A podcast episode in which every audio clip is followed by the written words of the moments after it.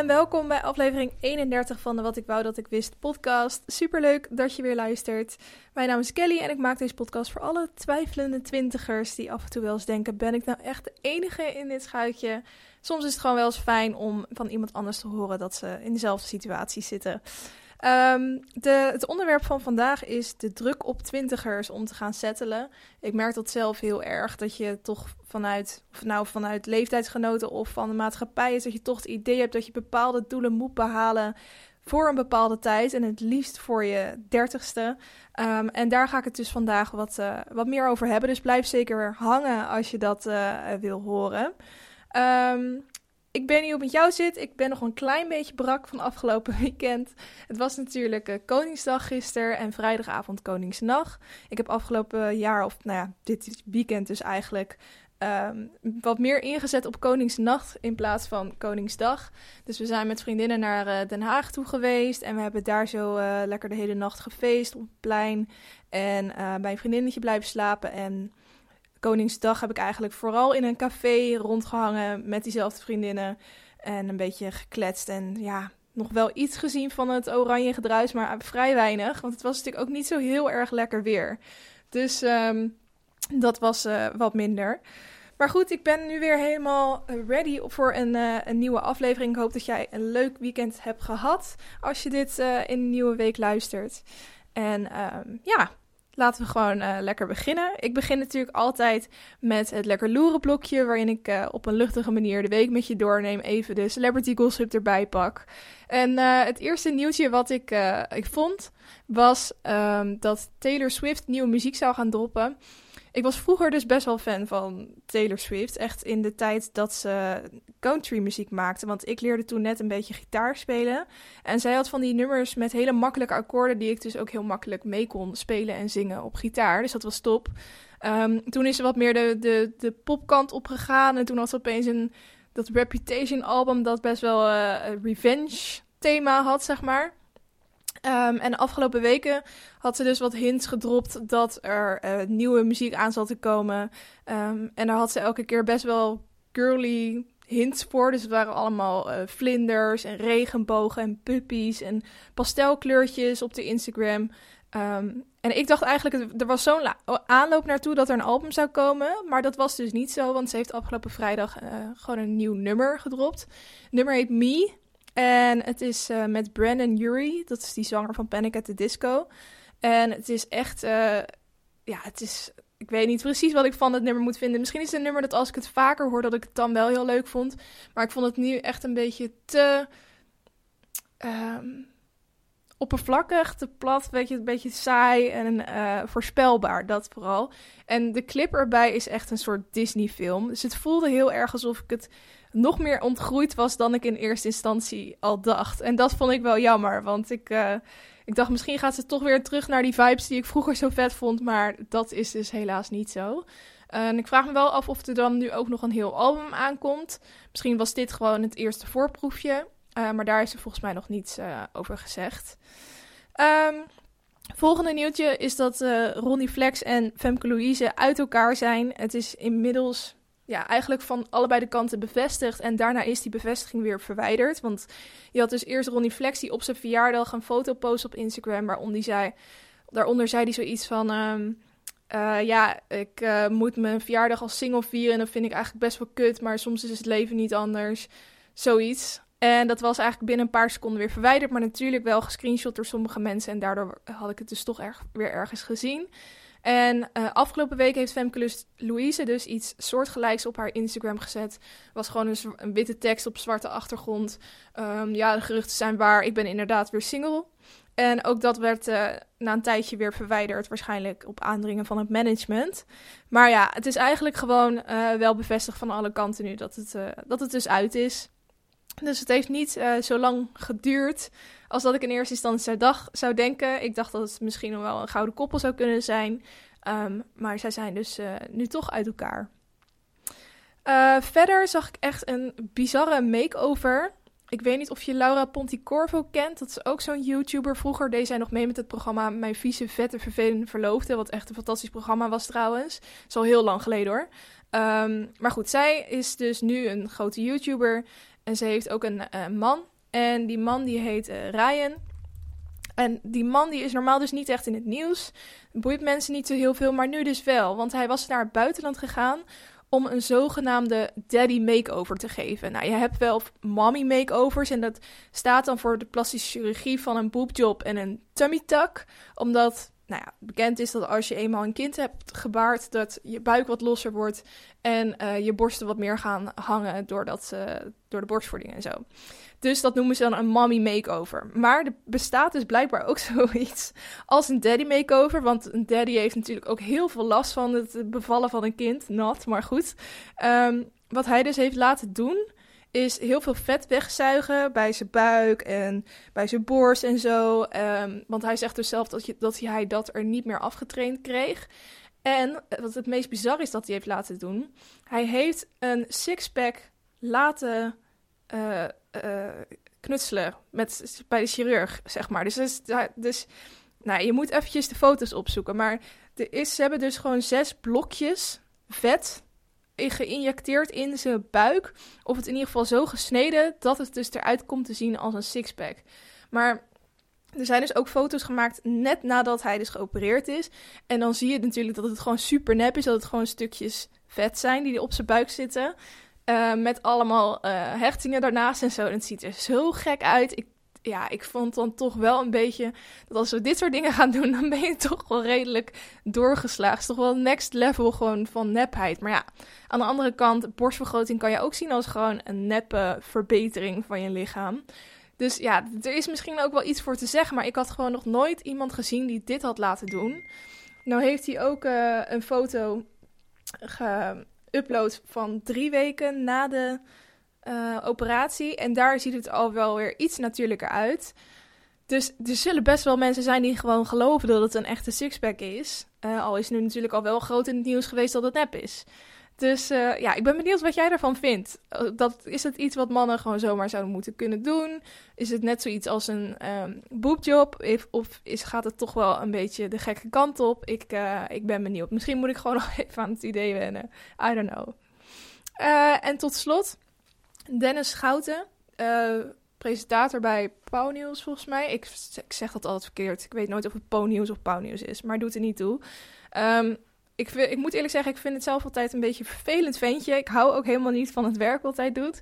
Maar uh, wat natuurlijk wel heel vervelend is, is dat hij, hem is overkomen dat hij een uh, T I A kreeg.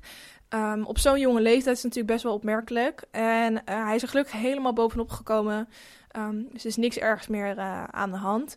Maar uh, wat ik niet wist, was dat die, hij die T I A kreeg terwijl hij opnames had voor een programma. Dus um, hij zat in de auto met iemand en er stond gewoon zo'n uh, soort webcam aan op uh, hem en op die uh, bestuurder dus. En terwijl hij dus met die man in de auto zit, krijgt hij die T I A. En dat is best wel bizar om te zien, want je ziet dus dat hij eerst zegt van, oh wat gek man, mijn hand doet helemaal raar. Heb je dat wel eens, dat hij helemaal gaat tintelen en uh, nou, die man die heeft zoiets van, ja soms uh, weet je wel, als mijn hand slaapt of mijn voet slaapt of... En dan rijden ze weer een stukje verder en dan zegt hij, oh ja, ik, ik kan gewoon niet. Dan stapt hij even uit de auto en dan hij, hij zegt hij van, ja, ik kan niet eens meer op mijn been leunen. Nou, dan heeft die man wel door dat er toch wel iets heftigs aan de hand is. En uh, op een gegeven moment dan gaan ze toch bellen met de productie. Um, en dan zeggen ze van, ja, het, het gaat, gaat gewoon niet goed meer. En dan moet hij dus ook maar gewoon de telefoon uit de handen pakken van Dennis, omdat hij zelf niet meer kan praten. Het is gewoon aan één kant verlamd. Nou, het is best wel bizar om te zien. Ik heb nog nooit op die manier gezien dat iemand zoiets heftigs kreeg. En ik zou best wel in paniek raken als dat opeens zou gebeuren. Natuurlijk gelijk één één twee bellen of naar het ziekenhuis toe rijden. Um, maar ja, het, is, het, het deed me wel weer beseffen dat ik echt wel dat het belangrijk is om jezelf op de hoogte te brengen van wat ga ik doen als iemand opeens zoiets overkomt. En ik zag bijvoorbeeld toevallig afgelopen week bij iemand op Instagram dat ze een uh, reanima- reanimatiecursus had gedaan. Um, en daar had ze dan ook gewoon zelf voor betaald. Maar ik vond dat zo goed dat ze dat deed. En dat ik eigenlijk um, ja, mezelf wil motiveren om me ook meer te informeren over dit soort dingen. En uh, ja, dat dat wel gewoon heel belangrijk is. Want je weet maar nooit, misschien kan je daarmee iemands leven redden. Dus dat was het voor het uh, lekker loeren blokje. En dan gaan we door naar het L K L'tje, waarin ik je lees, kijk en luistertips geef. Uh, nou ja, zoals je weet, we doen een boekenclub. Dus uh, de leestip die is hetzelfde als uh, afgelopen week. Um, en dat boek is uh, Zoomen tot Ik Zwicht. En ik heb het boek eindelijk, want ik wilde dus eigenlijk het boek gaan kopen. Maar uh, ik dacht, ja, als ik nou het aankomende jaar dit blijf doen, dan moet ik twaalf boeken kopen. twaalf keer twintig euro tikt toch wel behoorlijk aan. Terwijl, ik kwam erachter dat je voor je vijfentwintigste uh, bij de bibliotheek lid kan worden. Volgens mij heb ik dit vorige week ook verteld. Dat heb ik soms, dat ik helemaal vergeet wat ik wel en niet heb verteld. Anyway, um, daar kon ik dus best wel goedkoop een... Uh, uh, een um, abonnement aanschaffen uh, en dus gewoon gratis dat boek lenen, want die was er gewoon. Dus ik heb hem nu en ik moet zeggen, het leest best wel lekker weg. Ik had verwacht dat het veel uh, moeilijker zou gaan, omdat dat bij het vorige boek zo was, dat ik echt wel eventjes in moest komen. Maar ik uh, vlieg er echt doorheen, dus dat is wel uh, chill. Dus stel dat je nog steeds niet hebt meegedaan, dan zou je nu nog, als je direct het boek uh, aanschaft of uh, leent, nog wel er doorheen kunnen komen. Dus dan weet je dat in ieder geval. Um, dan een kijktip. Er was, ja, hoe zeg je dat? Je hebt, je hebt wel eens dat je van die trailers ziet en dat je denkt, nou, dit is echt sowieso niks voor mij. En dat had ik toen mijn vriend een serie voorstelde om te gaan kijken, genaamd Random Shit op Videoland. En um, dat is met een acteur, ik ga hem ondertussen even opzoeken. Nee, niet met een acteur, met een cabaretier. Uh, even kijken. Hij heet... Oh ja, Henry van Loon. Het is een serie van Henry van Loon op Videoland. En het is niet een uh, opname van een uh, optreden van hem of zo, van, van zijn show. Dat is het niet. Het is echt een serie. En toen ik dus die trailer zag, toen moest ik heel erg denken aan New Kids of zo. Nou, dat is gewoon echt niet mijn humor. Dus ik dacht, dit is, wordt echt niks voor mij. Maar uh, mijn vriend had zoiets van, oké, okay, we gaan gewoon kijken. En als je aflevering één niet leuk vindt, dan, dan is het goed. Maar dan heb je het in ieder geval geprobeerd. En toen ging ik hem kijken en toen dacht ik, nou, dat is op zich best wel grappig. Want het heeft heel erg zelfspot. Want eigenlijk uh, wat er dus in die eerste aflevering gebeurt, is dat Henry van Loon bij Videoland op bezoek komt. Dat is, hij heeft daar gewoon een afspraak. En dat is een heel krakkemikkig kantoor. Want zoals de meesten waarschijnlijk meten, Videoland was vroeger een, echt een videotheek. En daarvoor was het volgens mij zelfs nog wat anders. Een tijdschriftenmerk of zo. Nou, het gaat dan best wel ver terug. En nu is het natuurlijk gewoon een ja, soort Netflix-ding. Maar uh, er zijn heel veel mensen die uh, toch nog een beetje het idee hebben bij Videoland dat het drie keer kut is. Dus zo zit hij ook in die meeting. Dus hij zegt, ja, waarom zou ik voor Videoland een serie gaan maken? Daar heb ik helemaal geen zin in. Uh, ik wilde deze afspraak eigenlijk ook helemaal niet doen. En dan zit die man toch erop aan te dringen van, ja, maar wij zien echt een hele vette serie voor ons met jou. En kan je niet een idee bedenken?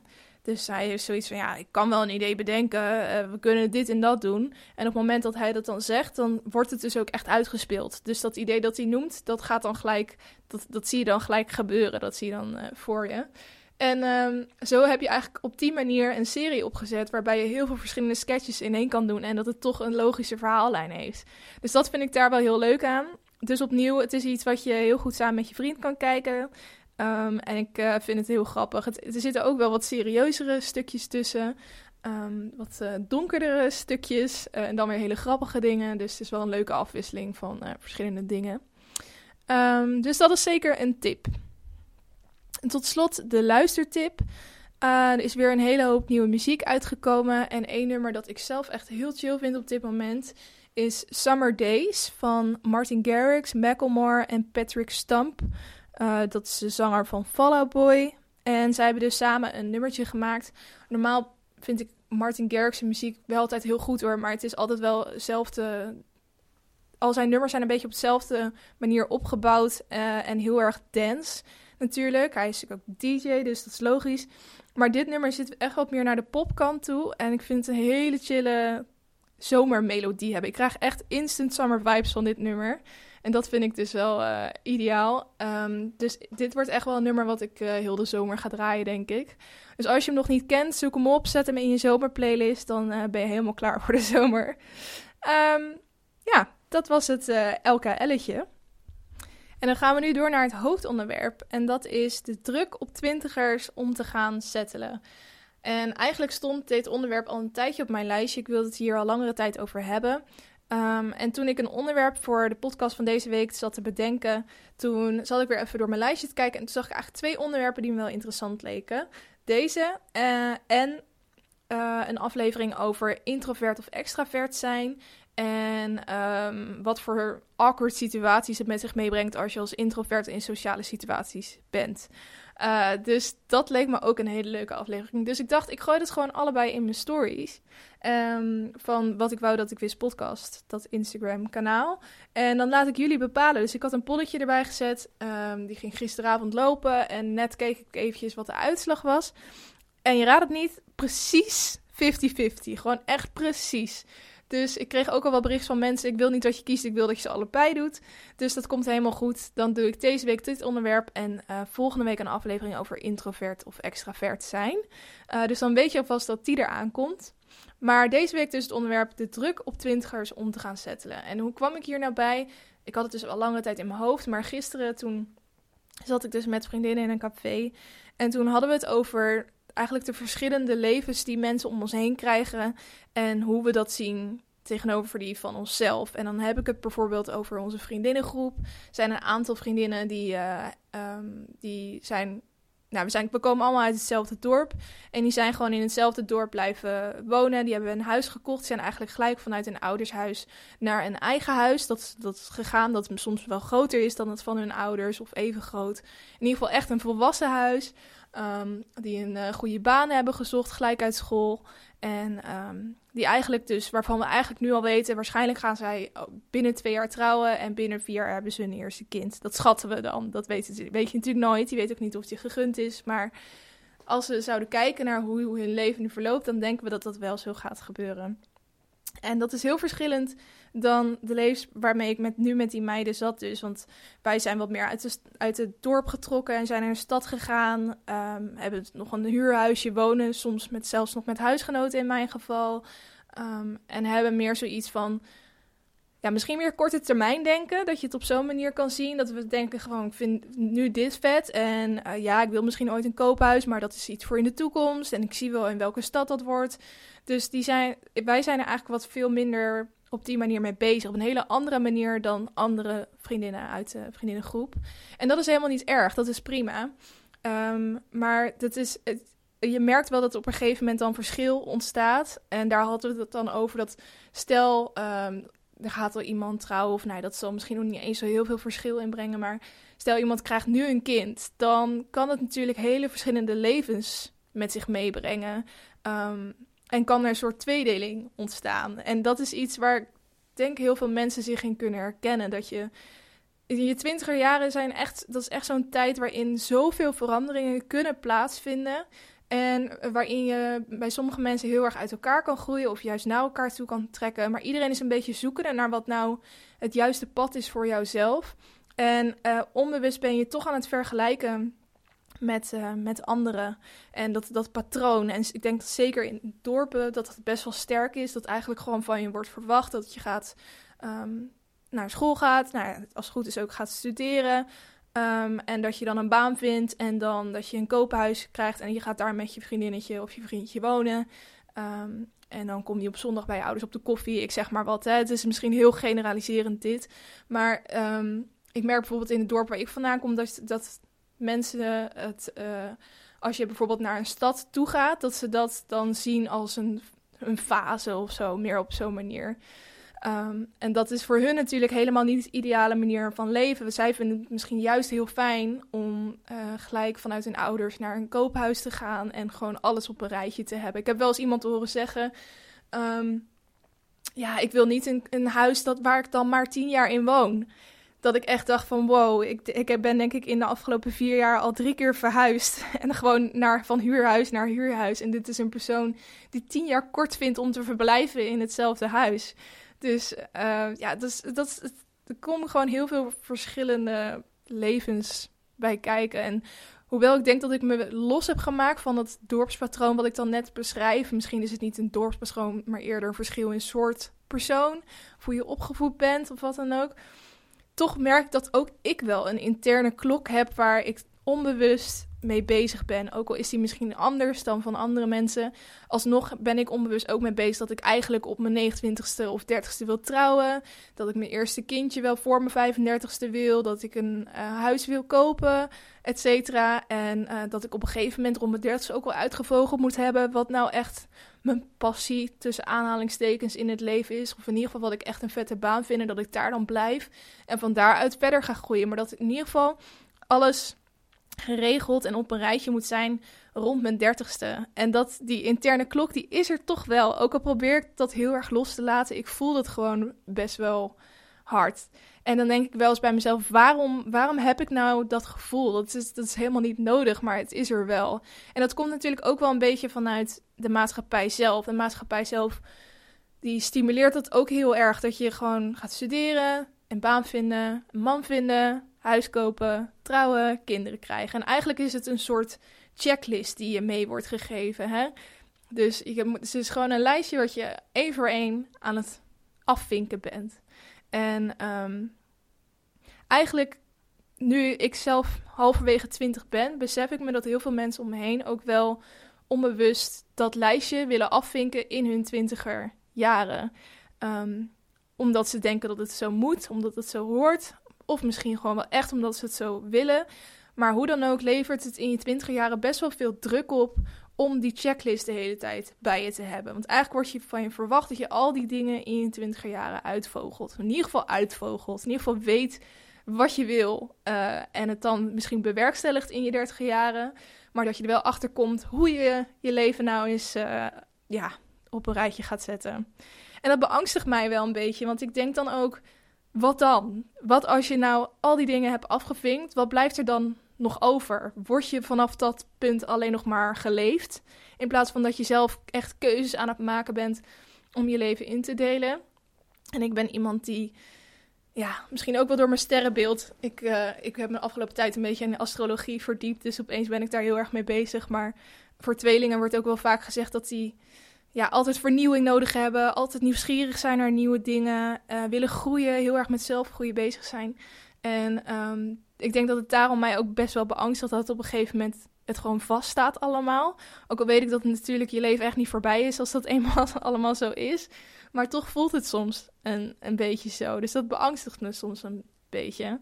En wat ik net ook al zei, het is ook angst dat Um, je in vriendinnengroepen een uh, verschil krijgt tussen de ene en de ander. Ik ben natuurlijk heel blij voor mensen als ze die stappen gaan zetten, als ze gaan trouwen. Ik kan niet wachten tot ik vrijgezellenfeestjes mag organiseren. Lijkt me fantastisch. Of speeches te doen op bruiloften. Daar kijk ik echt wel enorm naar uit. Het lijkt me ook fantastisch als ze zwanger zijn en om dat helemaal ja, mee te groeien. Maar aan de andere kant Staat er, ontstaat er dan wel een tweesplitsing. Ik zie het ook al bij mensen die ik ken die dan wat ouder zijn. Je hebt dan toch mensen die Uh, vriendinnen die willen feesten en die aan het daten zijn. En aan de andere kant vriendinnen die toch ja, niet die vrijheid hebben en die thuis moeten zijn bij de baby.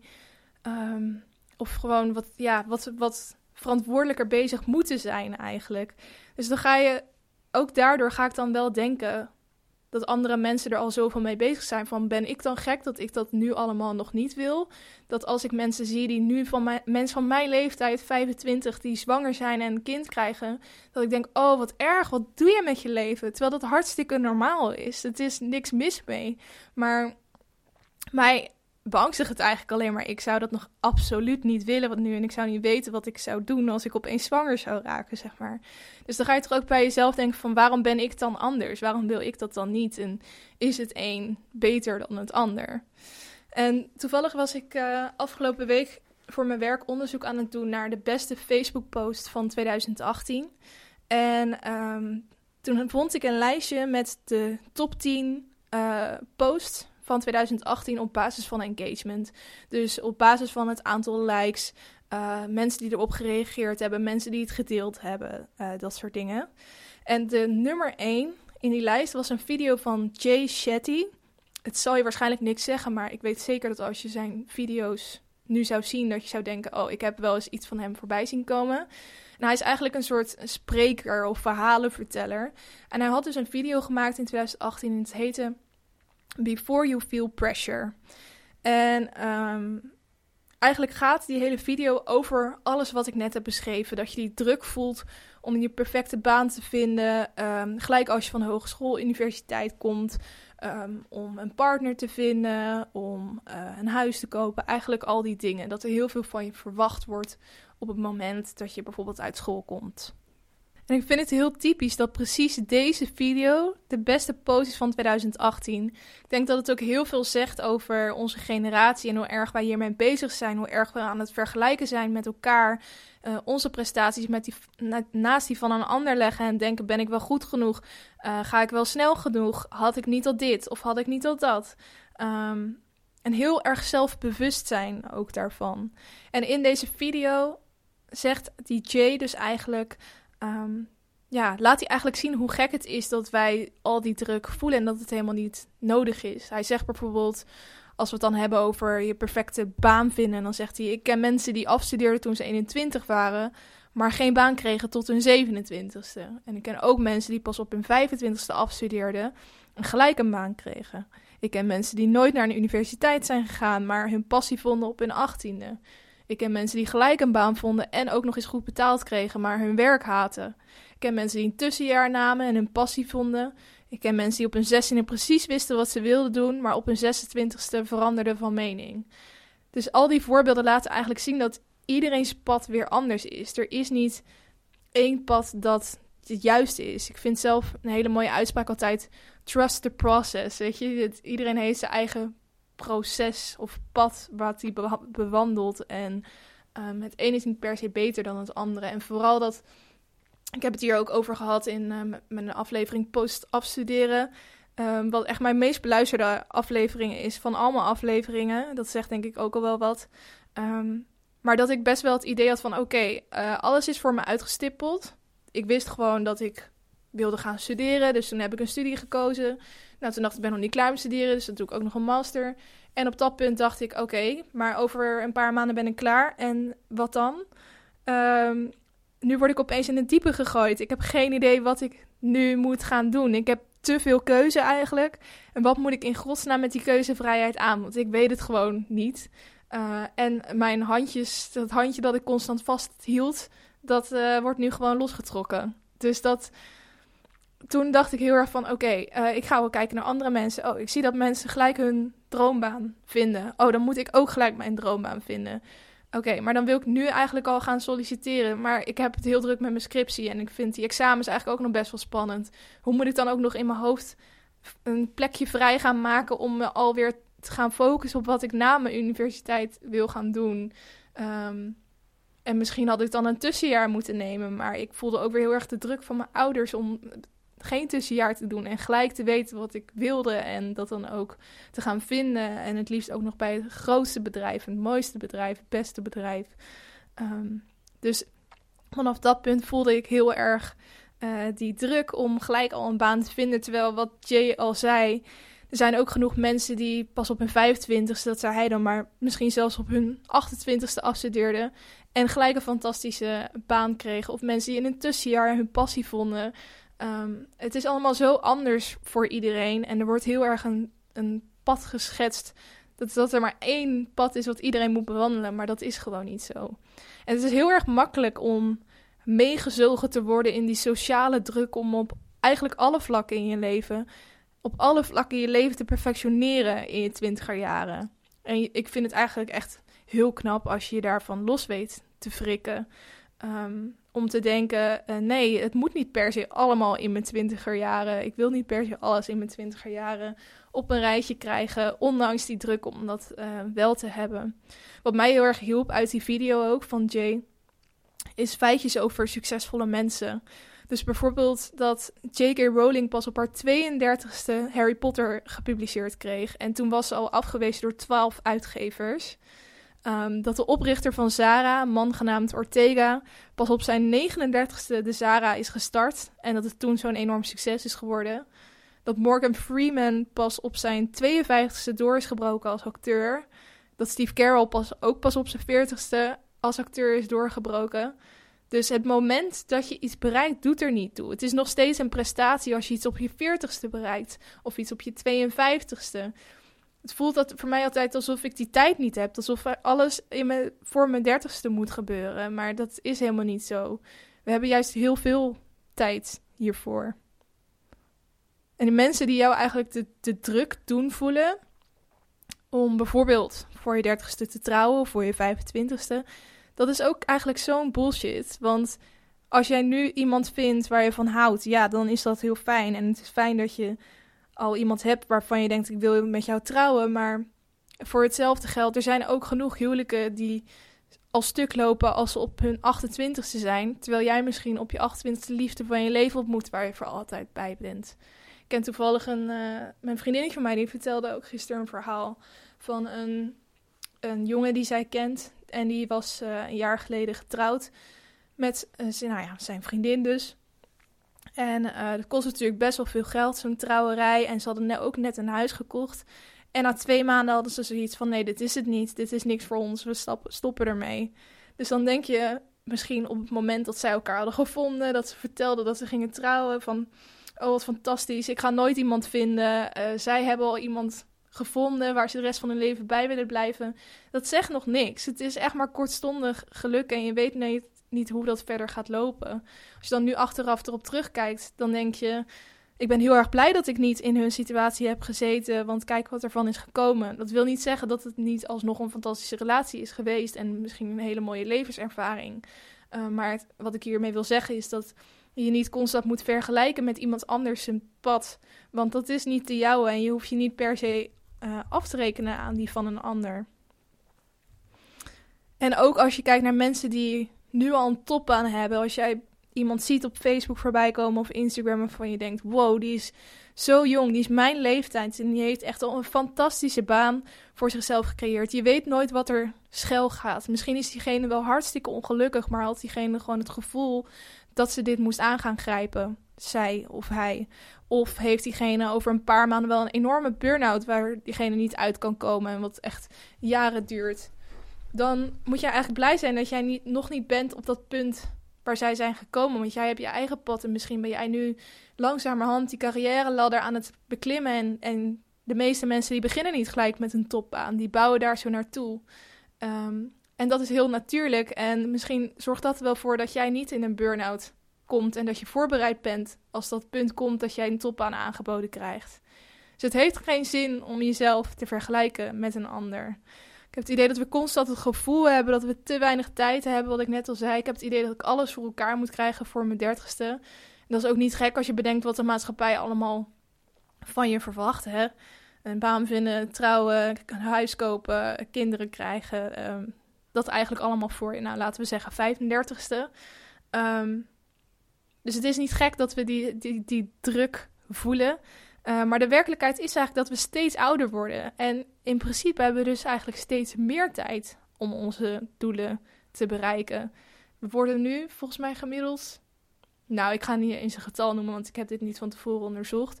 Maar stel dat je nu tegenwoordig negentig jaar wordt. Terwijl ik weet bijvoorbeeld dat mijn, de ouders van mijn moeder...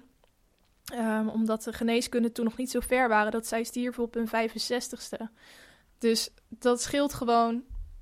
vijfendertig jaar. Nee, zeg ik dat goed? vijfentwintig jaar. Ik ben nu vijfentwintig en kijk wat ik nu al in de afgelopen vijfentwintig jaar heb bereikt. vijfentwintig jaar is een hele lange tijd. Ik wil niet zeggen dat dat nou echt het verschil is, um, letterlijk met nu en vroeger. Maar we hebben gewoon meer tijd. We zijn langere tijd gezond. Uh, en al die voorbeelden die ik net al opnoemde van die celebrities die op latere leeftijd pas iets hebben bereikt. Um, je hebt nog zoveel... jaren om zelf te ontdekken, om uit te vinden welke persoon het best bij je past, om uit te vinden waar je wil gaan wonen, of je überhaupt een koophuis wil, of dat je misschien wel in zo'n tiny house wil gaan wonen, of de grid. Er zijn echt veel meer mogelijkheden dan de maatschappij ons doet voorkomen. En ik denk dat het ook wel is, we leven nu ook gewoon in een andere tijd met minder regels. We zijn... geëmancipeerder geworden als vrouw zijnde. En uh, religie is natuurlijk een minder grote rol gaan spelen in het dagelijks leven. Dus die dingen die ons vroeger nog letterlijk, nog letterlijker dan nu de druk oplegde om vroeg te gaan settelen, die zijn eigenlijk verdwenen. Je hebt, je hebt met, als vrouw zijnde ook echt wel de kans en mensen begrijpen het als jij niet meer op je uh, vijfentwintigste de liefde van je leven hebt gevonden en gaat trouwen. Dat is gewoon niet meer van deze tijd. Dus ook al heb jij misschien het gevoel dat mensen dat wel van je verwachten en dat de maatschappij dat van je verwacht en dat al je, je ouders en je vrienden en je misschien gek aankijken omdat jij nog niet zo ver bent tussen aanhalingstekens. Um, dat is volgens mij helemaal niet waar. Als ik het ook wel eens met vriendinnen erover heb, dan is het echt niet... Ik heb, ik heb nog nooit een gesprek gehad dat we iets hadden van... oh, die en die persoon, die is nog steeds niet punt A gedaan. Die heeft, die heeft nog steeds niet punt B gedaan. Dat is nooit zo, want we weten dat iedereen alles op zijn eigen manier doet. En um, zijn eigen pad bewandelt. Ik, ik gebruik die uitspraak nu al heel vaak. Maar dat is denk ik de makkelijkste manier om het, uh, om het uit te leggen. Dus oftewel, je hebt alle tijd. Het enige waar je je op dit moment druk om maakt is op wat je leeftijdsgenoten doen. En wat zij doen. En je bent jezelf naast hun aan het leggen. Maar wat maakt het uit als iedereen toch zijn eigen pad heeft? Wat heeft het voor zin om die van jou naast een ander te leggen? Weet je, het leven is geen wedstrijd met een finishlijn. We hoeven niet te- tegen elkaar te strijden. We kunnen juist inspiratie uit elkaar halen om um, ja, ons eigen... eigen Ik wil een ander woord voor pad verzinnen. Ons eigen snelweg door het leven. Nee. Ons eigen vaarwater te bevaren. Nee, je snapt uh, wat ik uh, bedoel. Ik heb nog een veel erger opgeschreven, weet je dat? Ik heb gezegd, opgeschreven... Het leven is een kleurboek dat je zelf mag inkleuren hoe jij wil. Oh, wat erg. Nou goed. Um, ik ga het hierbij laten. Ik denk dat ik mijn punt wel duidelijk heb gemaakt. Ik uh, zal die video ook nog eventjes... in mijn um, story zetten. Ik denk ja, aankomende week. Want ik wil e- eerst het liefst dat jullie de aflevering hebben gehoord. En dat je dan de video uh, gaat bekijken. Maar die zal ik in ieder geval eventjes in mijn story zetten. Um, want die is echt wel heel interessant om te kijken. En hij vertelt het misschien nog wel beter uh, dan ik. Dus dat. Uh, zoals altijd ben ik ook weer heel erg benieuwd wat jij zelf van dit onderwerp vindt. Of je zelf ook heel erg die druk voelt om bepaalde dingen in het leven te bereiken. Um, Of dat je faalt, het gevoel hebt dat je faalt op sommige vlakken. Terwijl dat misschien in werkelijkheid helemaal niet zo is. Um, dus ik, ik hoor dat heel graag van je. En uh, je kan me dus een privéberichtje sturen op Instagram. Het Wat Ik Wou Dat Ik Wist podcast. Je kan ook reageren. Ik doe vaak uh, de dag na de aflevering een, een, upload ik een foto waar je onder kan reageren. Um, dus uh, ja, laten we de discussie gewoon openen. Ik ben wel benieuwd hoe andere mensen dit uh, ervaren. Goed, dat was het dus voor het, uh, het hoofdonderwerp. Dan gaan we tot slot naar de challenge. Elke week geef ik mezelf een uh, challenge die ik in een week zou kunnen... Um, ja, hoe zeg je dat? Be- be- be- behalen, bevestigen. Uh, ja, die ik in ieder geval kan aftikken in een week. Dus op die manier probeer ik mezelf een beetje uit te dagen... en jou ook te inspireren om jezelf uit te dagen. Om jezelf eens een doel te geven. Uh, iets wat al langere tijd in je achterhoofd hebt... maar wat je van je denkt, wanneer vind ik daar tijd voor? Uh, dan is dit een goed moment om jezelf uh, eens uit te dagen... om dat in ieder geval binnen nu en een week te doen. Afgelopen week had ik uh, mezelf uitgedaagd om uh, vijf keer te sporten in één week. Um, en dat had in principe ge- gehaald kunnen worden hoor. Maar ik was eventjes vergeten dat afgelopen week zowel tweede paasdag... Koningsnacht en Koningsdag vielen in één week. Dus uh, je kan je voorstellen dat het daardoor niet helemaal is gelukt. Uh, dus ik ga eigenlijk de challenge verlengen tot morgen. En dan haal ik precies vijf keer. Dus dan klopt die precies. Dan heb ik het wel gehaald. Dus dan uh, zo, zo doe ik hem nu even. Uh, en ik ga mezelf natuurlijk ook een nieuwe challenge geven. En dat is dat ik een website ga bouwen voor mijn podcast... Um, ik heb nu wel een soort van website, maar dat wordt eigenlijk gewoon aangeboden op het moment dat je bij een host een, een podcast maakt. Dan krijg je een soort van U R L erbij waar je dan al je uh, podcasts op kan luisteren. Dus als je nu op de link in mijn bio klikt in, bij mijn Instagram account, dan kom je eigenlijk uh, op die website onder andere uit. Uh, maar ik wil echt gewoon eventjes een professionele, mooie site waarop ik ja, kan laten zien wat dit is, wat ik doe, waarom ik het doe. Um, en eventueel zouden merken misschien geïnteresseerd kunnen zijn om samen te werken als ze wat meer informatie hebben. Uh, het is iets waar ik nu een beetje mee bezig ben, met, een beetje met het idee aan het spelen ben. Um, dus either way is het gewoon handig om een website te hebben. Nou ben ik zelf niet echt een, uh, een, een code-expert. Maar mijn vriend gelukkig wel. En die vindt het echt heel erg leuk om te doen. Dus die, uh, heeft, die heeft al gezegd dat hij het heel leuk zou vinden om mijn website te bouwen. Dus uh, volgens mij staat hij nu al uh, online. Dus als je gaat naar wat ik wou dat ik wist punt n l... dan uh, zie je al iets in het rand van uh, coming soon, volgens mij. Maar die, die komt er dus aan, dus dan, uh, dan weten jullie dat. Dus dan gaan we in ieder geval aankomende week, is dat mijn challenge om daar zo echt een goed begin voor te maken. Om even uit te denken hoe die website eruit moet zien en uh, ja, om daaraan te gaan werken. Dus dat was het uh, voor deze week. Uh, nou, ik zei het al netje, net eventjes aan het begin, dat de aflevering van volgende week dus gaat over uh, het zijn van een introvert of een extravert. Wat ik zelf nou eigenlijk ben. Um, en ik heb ook nog wel wat, wat juicy, awkward verhalen van uh, momenten waarbij het eventjes misging. Ik had pas nog een, een leuke ervaring, helemaal niet leuk. Ik, ik, oh, ik heb soms van die, zulke ongemakkelijke momenten. Um, ja, en ik denk dat iedereen die wel eens uh, heeft. Dus voor uh, de sake of... ja, uh, bevestiging dat andere mensen hetzelfde zijn als jij, ga ik die verhalen volgende week met je delen. Dus dan kan je daar alvast uh, op wachten. Um, dat was het voor deze week.